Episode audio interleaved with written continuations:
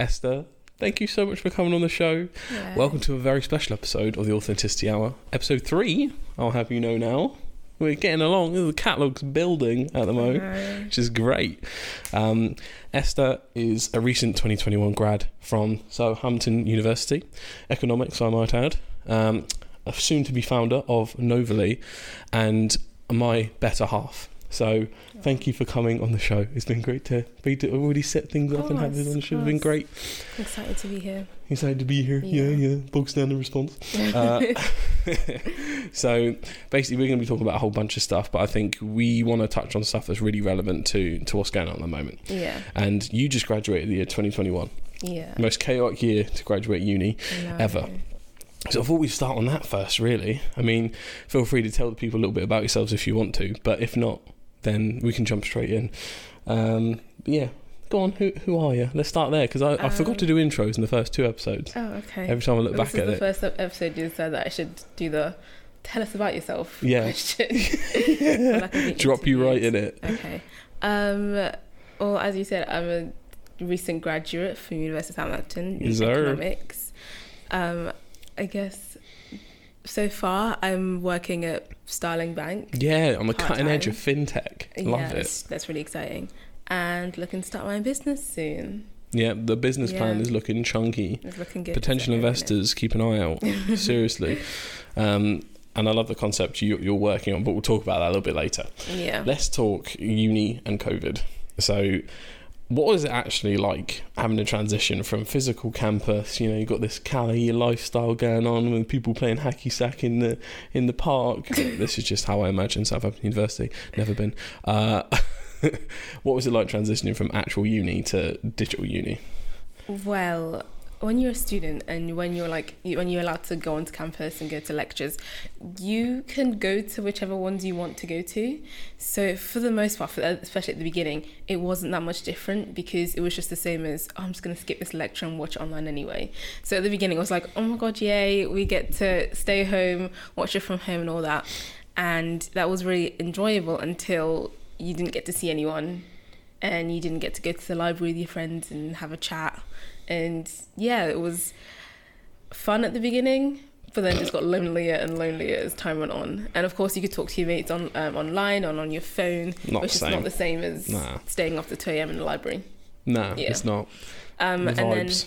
Then COVID came literally halfway through my uni career, as in like halfway through second year. I had a year and a half of like in person and then a year and a half out, and I feel lucky that I got that you got because, the first half the current students haven't had that like at all. Oof. They've missed their entire first year, which I think is the best year of uni, and have just had to do it completely online. And I can't imagine moving to a new city and just not ever seeing anyone and just staying in your tiny box of a dorm room or accommodation. I said like I'm lucky in that part, but it wasn't great either way. The exams being what they were made it, I guess, a little bit easier to cope with. Yeah, how did they change? Because like you had these almost like timed assignments instead, which is quite interesting. We had 24-hour exams instead. So if you think that like, oh yeah, I get to revise and then in 2 hours the exam's over, that's not the case. It would be, I have an entire day plus like overnight to do this exam. And you feel like you can't go to sleep because you have to keep checking. And it's just, I felt like it was so much more pressure. It was so much harder. And the internet and books being there didn't help because the lecturers knew that. So they just made the exam 10 times harder. Damn. And then you had 24 hours to stress about it and worry about it and just check your work over and over again. So you think it'd be easier, but they just decided to put it on hard mode just to mess you over. Mm-hmm. Love that. Yeah, and I saw you doing many of those assignments and I was like, well, sounds better than an actual exam, but you know, it depends on if you're exam inclined or not. Yeah, there are some people that really don't give a damn and some people that it's the worst things ever happened to them in their life. Sure. Me, so it's just how you're built, I think. But you were doing economics anyway, so everyone's probably easy exam, been there, done that. What do you guys not love exams? You guys are super smart. No one likes exams. I would say that we find exams easier than coursework, just because coursework is that much harder because they know that it's coursework. And we don't really have essays to write or anything, but that just makes it that much harder because with an essay you can at least sort of waffle a little bit. Yeah. With economics, how it's so maths based, if you don't know the answer, you don't know the answer, and the entire thing's gone. Which I feel like makes it a little bit harder.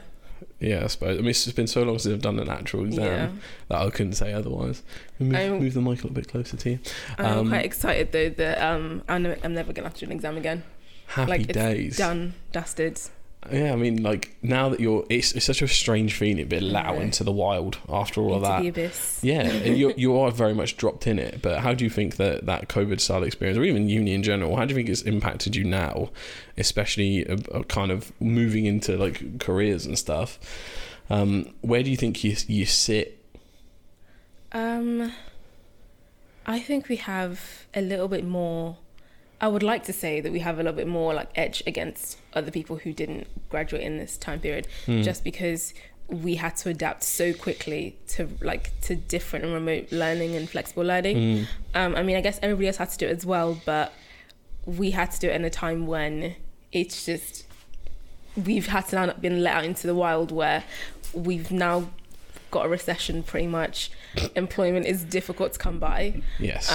If you don't have any sort of experience under your belt or spring weeks or internships, it's very difficult to get a job. Yeah. And I was lucky to get my job at Starling during my second year. Yeah. So I could say that I've got a year and a half working at a bank, but a lot of my friends didn't get any internships or anything because of COVID. Yeah. So now they've had to go into the job market with nothing but a somewhat, maybe they might graduate from uni because we don't know our grades either. Yeah. And just like, I'm good at stuff, I promise, and they don't have any experience to show that. But yeah, I feel really sorry and really difficult for those people because I know that it's really difficult out there. Yeah, I mean, like, especially when it comes to marketing and talking to marketing graduates and advertising graduates all over, the hoops you have to jump through in the creative industries, at least, to actually get anywhere, it sometimes is just downright annoying. So what I used to do is, first of all, I used to have a presentation prepared, even for a first interview. So when they ask you the question, hey, you know, tell me about yourself, and they just drop you in it. We go, actually, I prepared a little something for that, if you don't mind. And then you just back out your laptop, and then you go through your experience, but weave a narrative around it. So that's number one that I had to do. Oh, you would have been the person I hated at interviews. Yeah, because you wouldn't have won. Laptop and everything. You wouldn't have won. 8 interviews, won them all. So, yeah.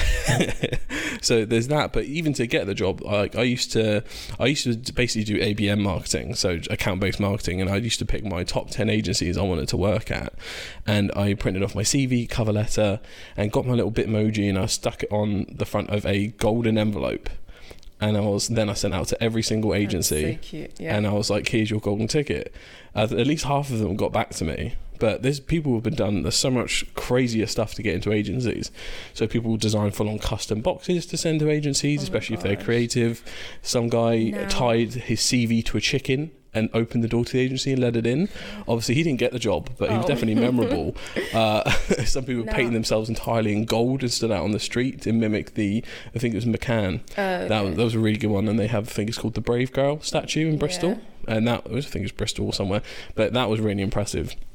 Now, in first year, we had lots of employability classes where we would have to go to these classes and tell us like how to form your CV to get an amazing job as an investment banker in like JP Morgan or something. Yeah, that was such a different way to get in, right? We were told so many times like your CV can't be more than one page, you can't add any colour to it, don't add your picture in it, it was meant to be, it was very structured. They gave us a template of what to do, and everything was like in grids using like the standard like size 12 size standard font. That was it, and anything else was just like no, they wouldn't even look at it. I find that so bizarre because that's making you all the same. But I do understand it because there are like HR systems that scan CVs, so they won't be able to read PDF ones, for instance. So then you mess yourself up in that regard. But that's the only reason I could think of to make you all the same, because otherwise, because you're all doing the same course, so it's basically whoever's done the most internships or gets the best grades wins. That's exactly what happens. And then when I met you and I saw your CV and I thought, how have you ever got a job? Because I know that I would be rejected straight away for putting like a Bitmoji on my CV. Yeah, well, I've had multiple people tell me it's the best CV they've ever seen. So, you know, if you're looking for tips, y'all. It works for you. Yeah. But this is just the industry I meant. Yeah, and, yeah, like, that's true. if you can't sell yourself, you can't sell anything. So that's the general marketing principle I work on. I think it's also like a mindset thing. Like my dad probably taught me, it's one of the best lessons I ever got from him. It was treat yourself like a business of one. And when you start thinking about it that way, that's when I started putting together the presentation, and it was basically a proposal or pitch about me. Yeah. And I used to go on these campaigns where, like, if anyone looks at my LinkedIn, it's always cool job, but it's only about 6 months per, because it was like, I never felt right, because I was, all I wanted to do was get the job and say I'd won it. I didn't actually want to do it. I just wanted to say I'd done it. So it was just a case of, it always felt quite empty afterwards. And then I realised that most of the time I was actually treating jobs like winning clients anyway. So I was better off in the freelance realm. Fair. And it's been no success afterwards, which is great. But yeah, and once you start thinking of yourself in that way, then it does change the game. And I think it's a mindset that school gives you, or even the first workplace gives you, I guess, because you mentioned a really good point the other day about how school, you work for yourself. Yeah, when you're at school, every single thing that you do, all the work that you do, is pretty much working for yourself for your own personal gain. So you go to school you learn whatever, but then everything you do thereon after is for your success. And then as soon as you move on from school or you graduate from university, you start working for somebody else, and everything to do with you kind of dies down and is diminished, and it's all about the company, and you put all this work into the company that will replace you in an instant if you're gone.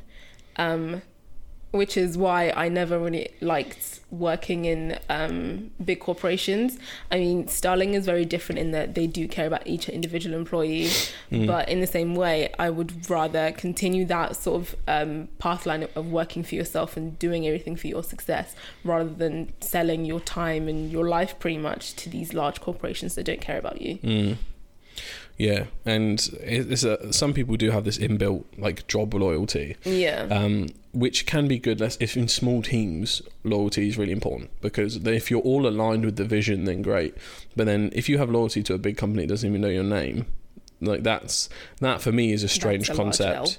Yeah, it's just really strange, and some people can't tear away because they feel like they're letting people down. Whereas, like, if you died, they would replace you tomorrow. Correct me if I'm wrong, though, but I feel like in our generation, that's like Gen Z and maybe like the younger millennials, most people tend to not stay in a job longer than 2 years, because if you move from job to job, or if you stay in a job for like a year or two and then move, your salary increases, you're more working and looking out for yourself, which means that you're in a better position, rather than being loyal to this company who gives you a 2% raise every single year to match inflation, not because they actually care about what you're earning. Yeah, you have to move diagonally. Yeah. Like diagonally upward, and there's no point staying loyal to one company if they're not going to push for your progression. Yeah. That's why I say smaller teams are nicer, because small to medium teams actually have time to, as long as they're managed correctly, have the time to actually give a good goddamn. That's normally the way to go. I saw a TikTok.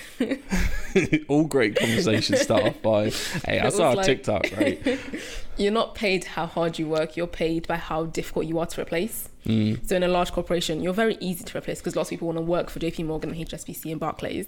But in a small team, it's much more difficult to replace, so you're probably paid better and treated better, which is why I enjoy working in a smaller community that everybody's friendly, everybody knows each other, and you're pretty much more like a family, I think. Yeah.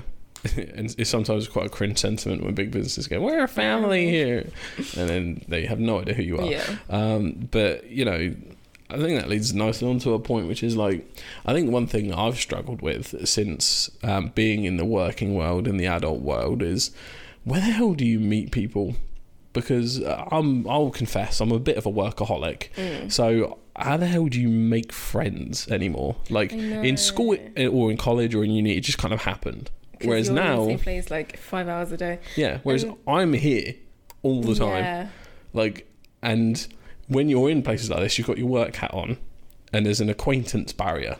Like you can make really good friends with someone. You can't be vulnerable with these people because you do work with them. Yeah. I remember in first year, when you first get to uni, you're encouraged to meet as many people as possible, to be friends with your flatmates, to talk to whoever is on the bus, whoever's at whatever uni events there are. So you, in the first sort of week of first year, in Freshers Week, you meet hundreds of people, and they all know you by name, and you know them by name. And every time you go out, you're always saying hi to somebody, like, oh my God, hi. You kind of just know everyone at uni, and and it's so fun to begin with. That's bizarre. Is it? Oh, I had a completely different uni experience because I lived in Southampton and I went to Solon Uni, which has a very disconnected campus. Oh. So there's no like central point for people to meet, like the Red Bricks, for instance, at Southampton. Yeah. So for me, it's like I went to class and I went home. Like, I came here for the piece of paper. I didn't come here to make friends. So that was a bit of a mean streak in me back there. Stuff. Yeah, but I ain't pissing about events. Okay. Yeah, I'm just a weirdo like that. I was a workaholic since day one. But yeah, I suppose. For me, it was like really exciting in first year because you met so many people. Your friends was pretty much everyone that you came across. Everyone in your class you knew, right? And then after uni, it's everybody goes their separate ways, and you keep in contact with your closest friends. But then they all move out to different places as well for work. Yeah. And then by the time you've got a job and it's 6 months out of uni, you maybe text them, but then people you know are people from work who again you can't really be that close to because of like professionalism, which hopefully should die soon. Yeah, this podcast is single-handedly trying to kill professionalism, by the way. Looking at you, LinkedIn. But yeah, I completely get what you mean. Yeah. And it's like, also another thing that shoots me in the foot is I'm not a big drinker. I don't drink at all. So the thought of going out to a pub or a bar or a club, God forbid, is just like, I'd rather not. No, but sometimes I just think I'm too boring. No, it's not even that. It's just the drinking culture is so heavy that if you're not a big drinker, you don't have any friends. And it's really sad to say so, and that shouldn't be the case. Yeah. But, yeah. Yeah, the old saying was, you're either a drinker or a smoker. Yeah. And if you're neither, I guess you're nobody. I'll see you at the book club. Yeah, trust me. You're either out in the smoking area, you're at the pub after work or something like that. But those are the places you tend to meet people. But I think it's just I think everyone's had a lack of going outside. Yeah. And it's much better now. And hopefully next month, Boris will let us out freely and everyone have their jabs and everything. So, fingers crossed. But... Fingers crossed.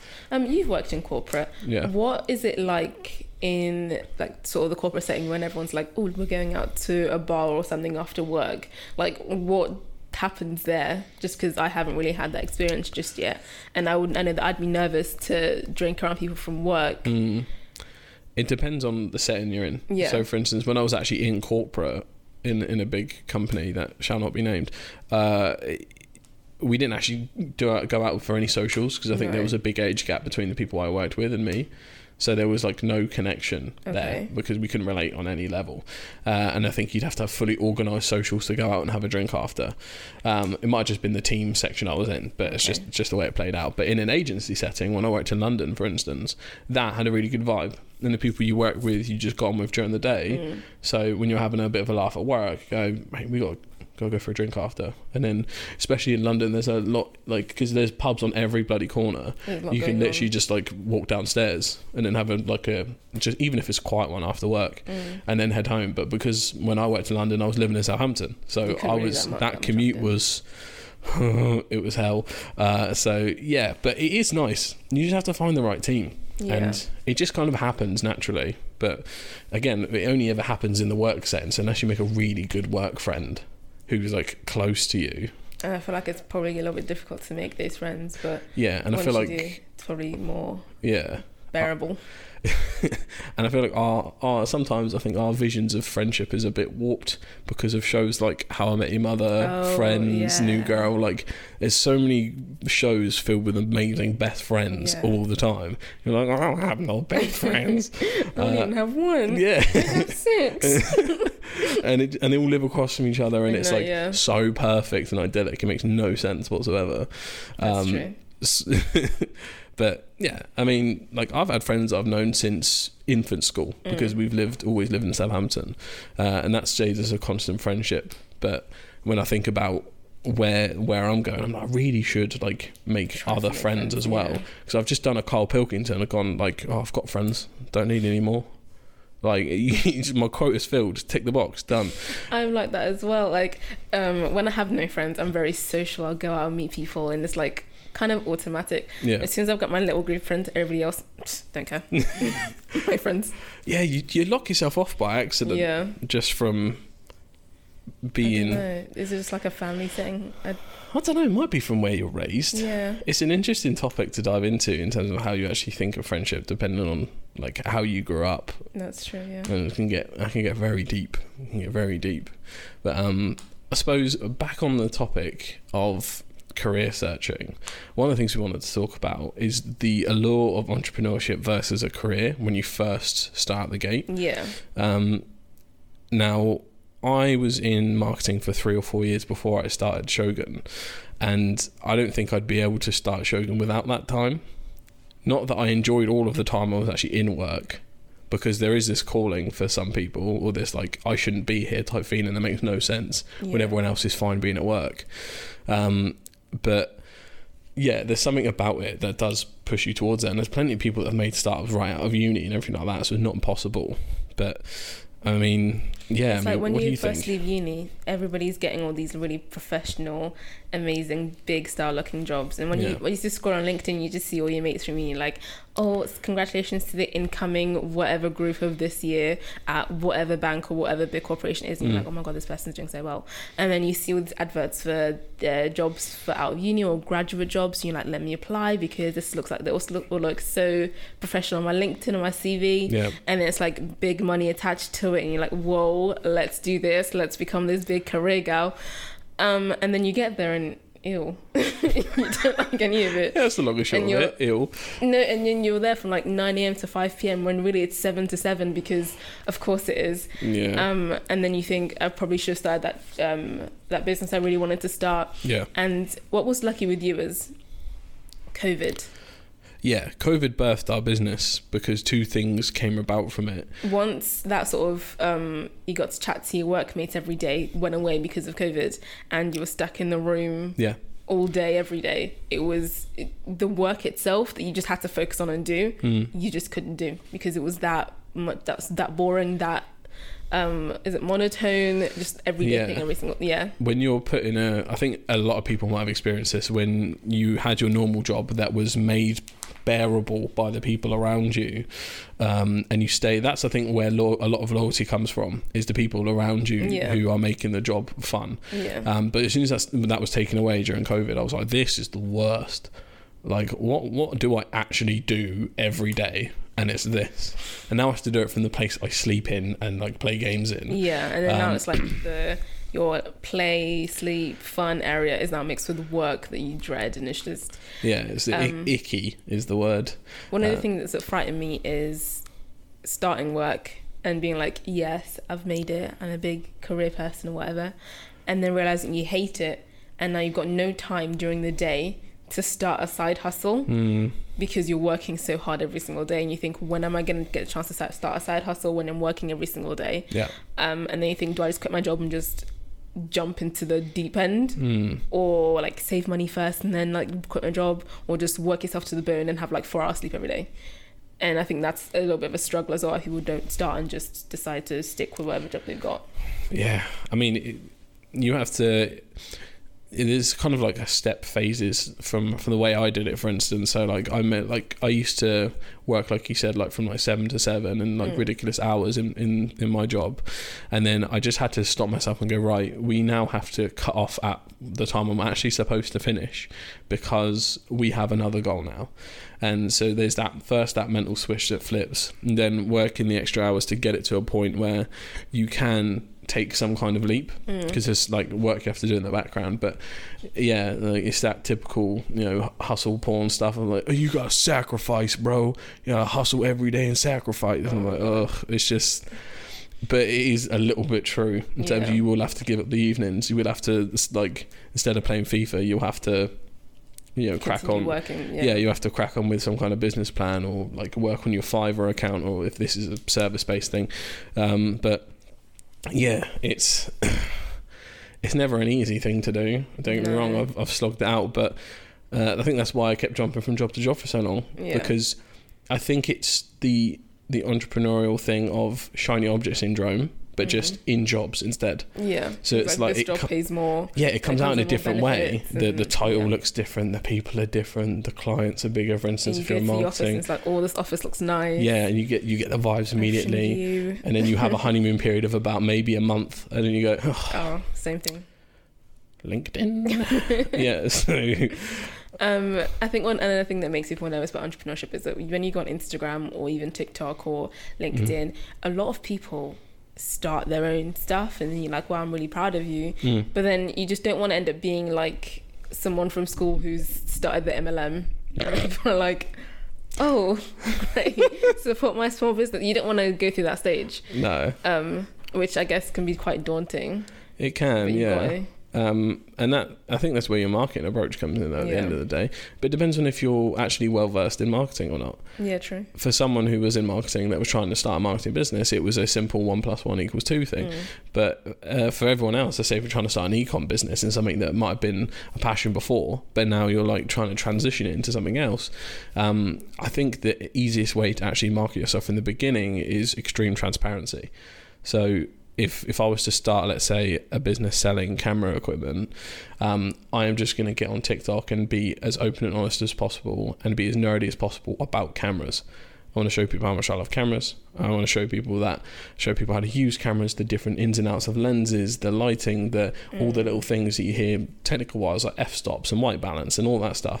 I'm going to go into all the nuances and help as much as possible, and then maybe I'll say that I actually do have a store if you're interested in checking it out, because then people will trust you so much. Yeah. Extreme transparency equals parasocial connection / trust. And that is the easiest way for someone who doesn't know how to market themselves to market themselves. The funny thing is, when you say transparency, I thought of something completely different. Where did you go? I thought of be transparent about exactly what you do and be like, oh my god, I'm a small business, I sell cameras, check out my page. And that's what a lot of businesses do straight away, trying to be like, but that's jumping straight down someone's neck in a cell, which I think a lot of people do wrong, instead of actually showing them the passion first and be like, oh, there's a store by the way, but this is really cool. Yeah, you know, because that is how every single YouTuber and creator does things. Yeah, they'll make thousands of videos and then go, merch just dropped on so video 150, and they're like, would you then have to be a content creator to start a business? Everyone needs to think like a content creator, yes. Okay. Because it's the easiest way to think about marketing if you don't have any marketing experience.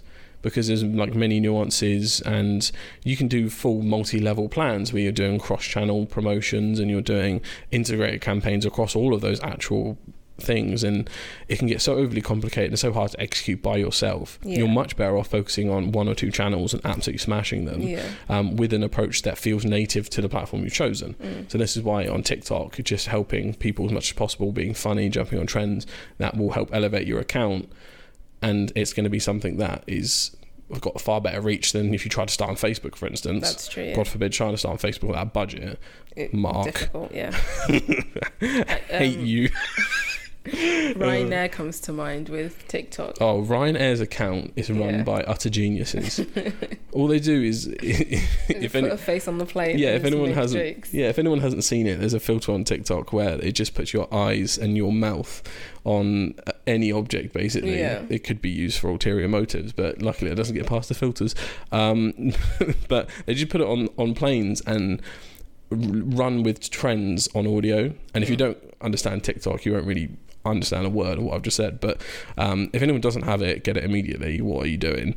But yeah, Ryanair's account is an amazing example of why brands should just stop being so corporate-y. Yeah, like I can think of very few examples that need to stay corporate-y.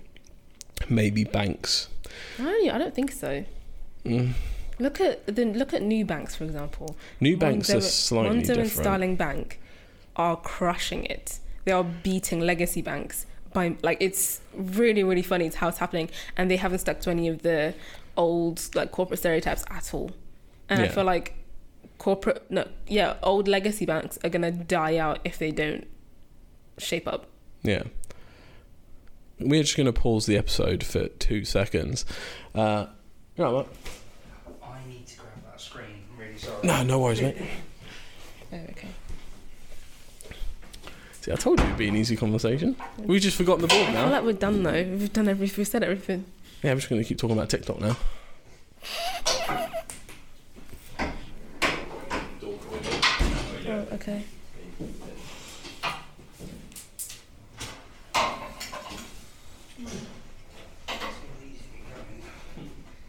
Cheers, Fat.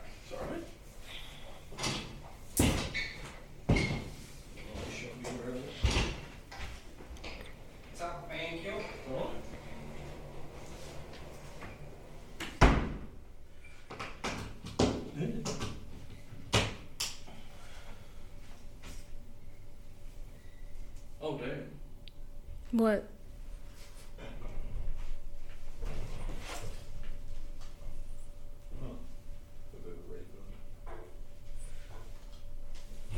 She. Oh my goodness. Jeez. What? What? We'll turn it off.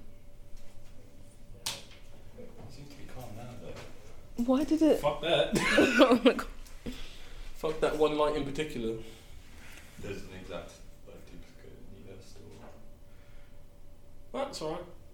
Plenty of light in it. Let's not die, yes. I thought the bulb popped when they carried on lighting. That was impressive. Literally, like, it sounded like it broke and then it just started working. It might have just been the raw filament, which is not what we want. That's how you start fires, kids. Yeah. Anywho. What do you want us to talk about next? What have we not dived into the most in here? How far are we through, by the way, mate?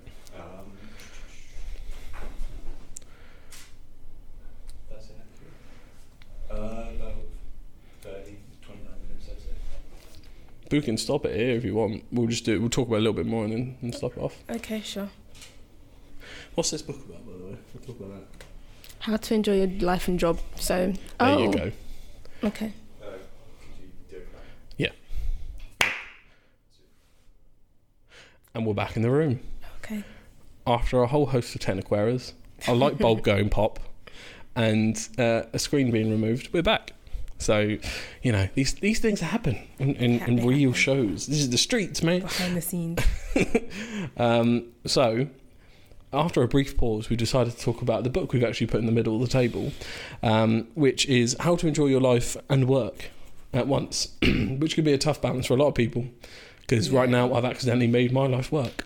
So I think that happens when you're an entrepreneur. You have to work as long as you can to make your dream come true. Mm. But for other people, I guess you do have to find a work-life balance, especially when the people trying to get you to work don't care about anything else that you do outside of work.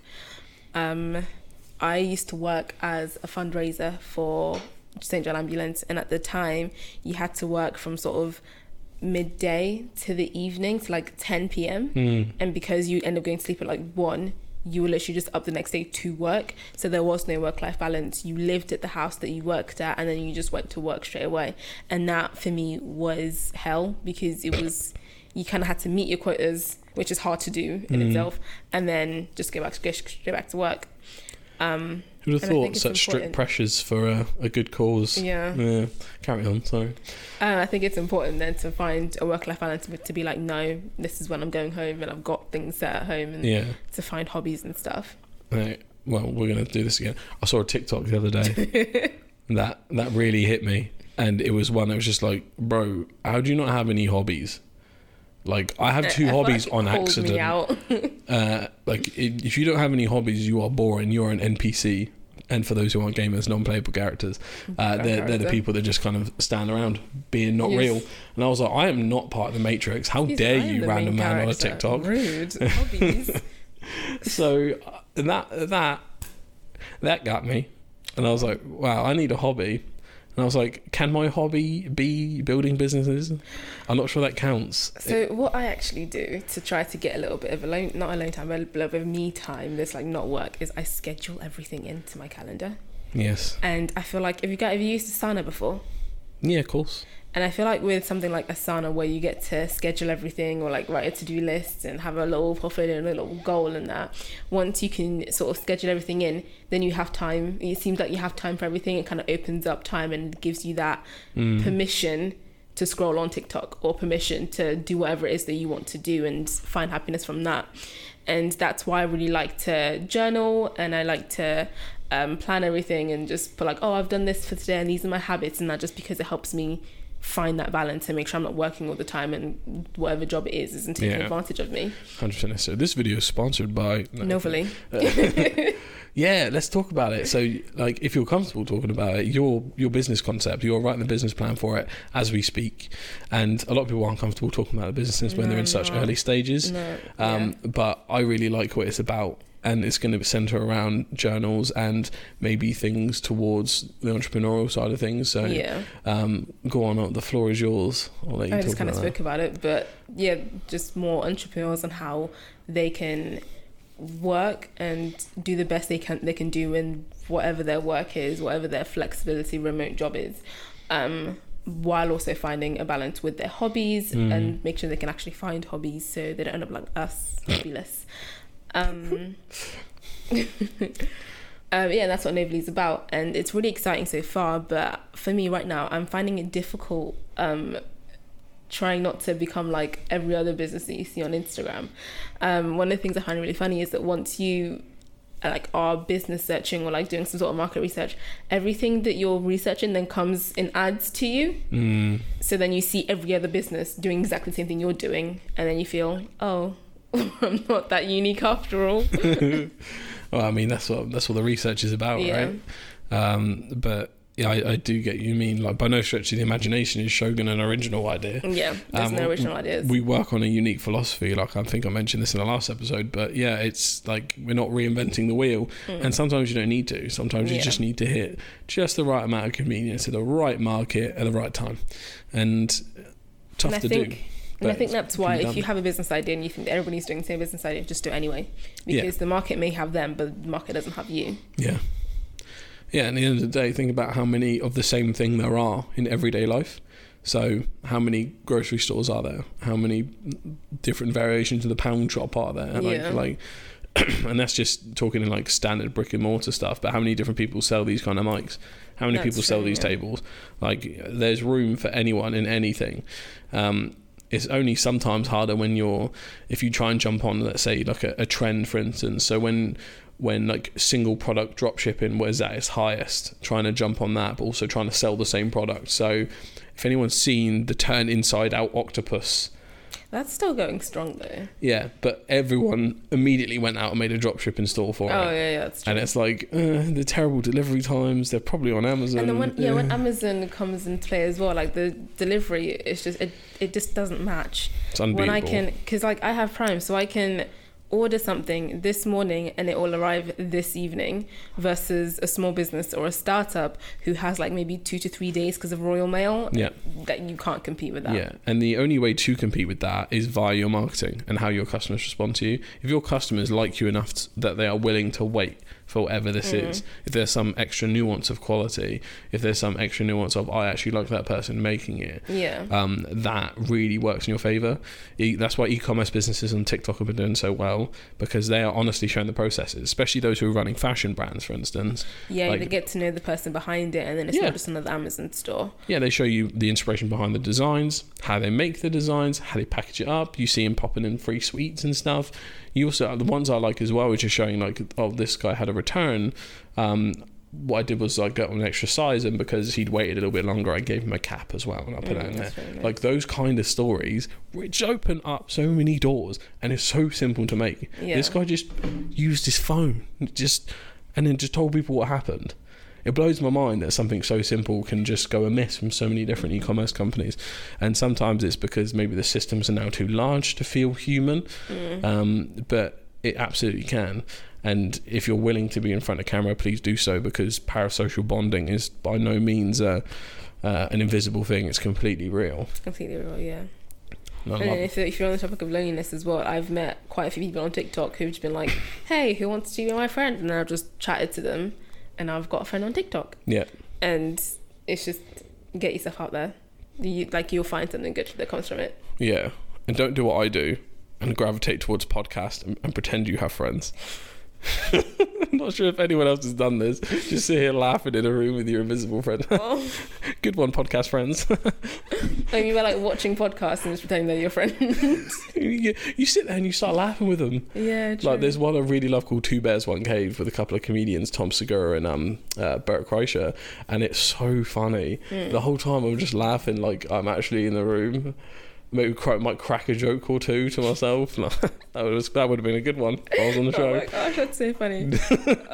So I guess that's why content creators work so well, especially if you're doing something like a sit down talk with the camera. That's why people gravitate to that so well, because they feel like they can relate to you and get to know you. And yeah, huge. Absolutely huge. It blows me away every time, just the sheer scope of it and how much I've been influenced by people, or like how much I bought because someone else. Oh my goodness. Taking it back in time to the Zoella days, every girl can sort of say how many things you bought because Zoella said it was nice or because Zoella had it. You just went out there and bought it straight away. I'll never forgive Zoella after I saw a £40 or £50 advent calendar she made. What is that? And people bought it still. Highway robbery. You can get £1 advent calendar. Like, how much are they? Yeah, they're normally £1. £1. And there was like hundreds of girls that went out and bought a £50 advent calendar because Zoella said it was... Yeah. Goodness gracious, yeah. But there are nicer examples. But even, like, I remember seeing that, if anyone was around in old YouTube, the shift between... If you had a sponsor... like 5 to 10 years ago, or like really early days of YouTube, they'd be like, who the hell is this sellout? He stopped making content for the people, rah, rah. And then basically when the first YouTube adpocalypse hit, they were just like, anyone with a sponsor now, they were like, everyone's just completely run of the mill, it's fine. And then people started turning around to be happy about when their favourite creators did get sponsorships, like, he's made it, or she's made it. Now, I get more content from them because they're being supported by real people, and those companies get a positive knock-on effect, but only if the pairing matches up. There's something we do in Shogun called true sponsorship synergy, which is very hard to say, and I like it, but when you pair the right brand with the right person together, it sounds so simple, but it's completely true. Yeah. If you just try and find a big name with big numbers and attach your brand to it, nothing's going to happen. I mean, it might do. I mean, maybe. Because, like, if you're like a fashion brand that... No, I was going to say, look at the ads that like Cody and Noel get that have nothing to do with them. Well, no, but they somehow make work. No, actually, their sponsors make sense. Their sponsors are SeatGeek because they travel around and they do tours. Okay. Their sponsors are NordVPN because everyone's online watching them, so it makes 100% sense. And then Honey for online clothes buying. That didn't make sense. It does because they have merch stores individually. And they sell stuff. They never like plug their merch stores on their podcast. They do at the end of every episode. Oh, okay. You just don't have the attention span to watch to the end. Yes, I don't. But yeah, I love that shift, and like people will actually gravitate to your brand if you're seen to be supporting the right creators. So when I talk to brands, I say you need to find as many small creators as possible and cluster them together for a similar industry. It's just called influencer clusters. Well, this is how, as a small influencer or like a small content creator, you can then make money even if you've got like a small amount of followers. But then we were watching ASDF movie, the 14th one, the other day, and he had an ad in there, and I was thinking that's the first, I think it's one of the first time he's had an ad in it. It's just, it feels so different. Like, I just want to be entertained. Yeah, because for that's a weird dynamic, because this is a YouTube channel called Tomska, for anyone who doesn't know, who creates really fun little black and white cartoons. And the reason it's weird is because Tomska's been around. He's one of the original animators on YouTube. So long. 10 plus years. And that is his mainstay series that gets the most views. And he previously hasn't had ads in it. So it's like, why does he now need the financial support? Bernie Sanders come along again. I'm asking for financial support. So then it just like raises eyebrows. Yeah. So there's little nuances like that. So when brands are communicating with influencers, I need you to watch their content. I need you to understand their audiences and comment sections, because you might need to keep up to date with things like this, because they probably missed a trick. They didn't realise that actually he's never really had many obvious sponsors, because he's always plugged his own merch, and now there's a new one comes along. It's like, wow, Tom's a sellout now. And it depends on if people have responded like that in the comments, but that's where our mind has gone to. We're like, why has he gone out? And we may not have gone through the bloody effort of actually typing it out like a weirdo, but you know that it's just the way it is. It's so interesting. And I suppose back on the subject of enjoying work-life balance, COVID hasn't helped with hobbies, has it? In terms of actually going out and doing something. No, it's true. Which has been a pain for both of us.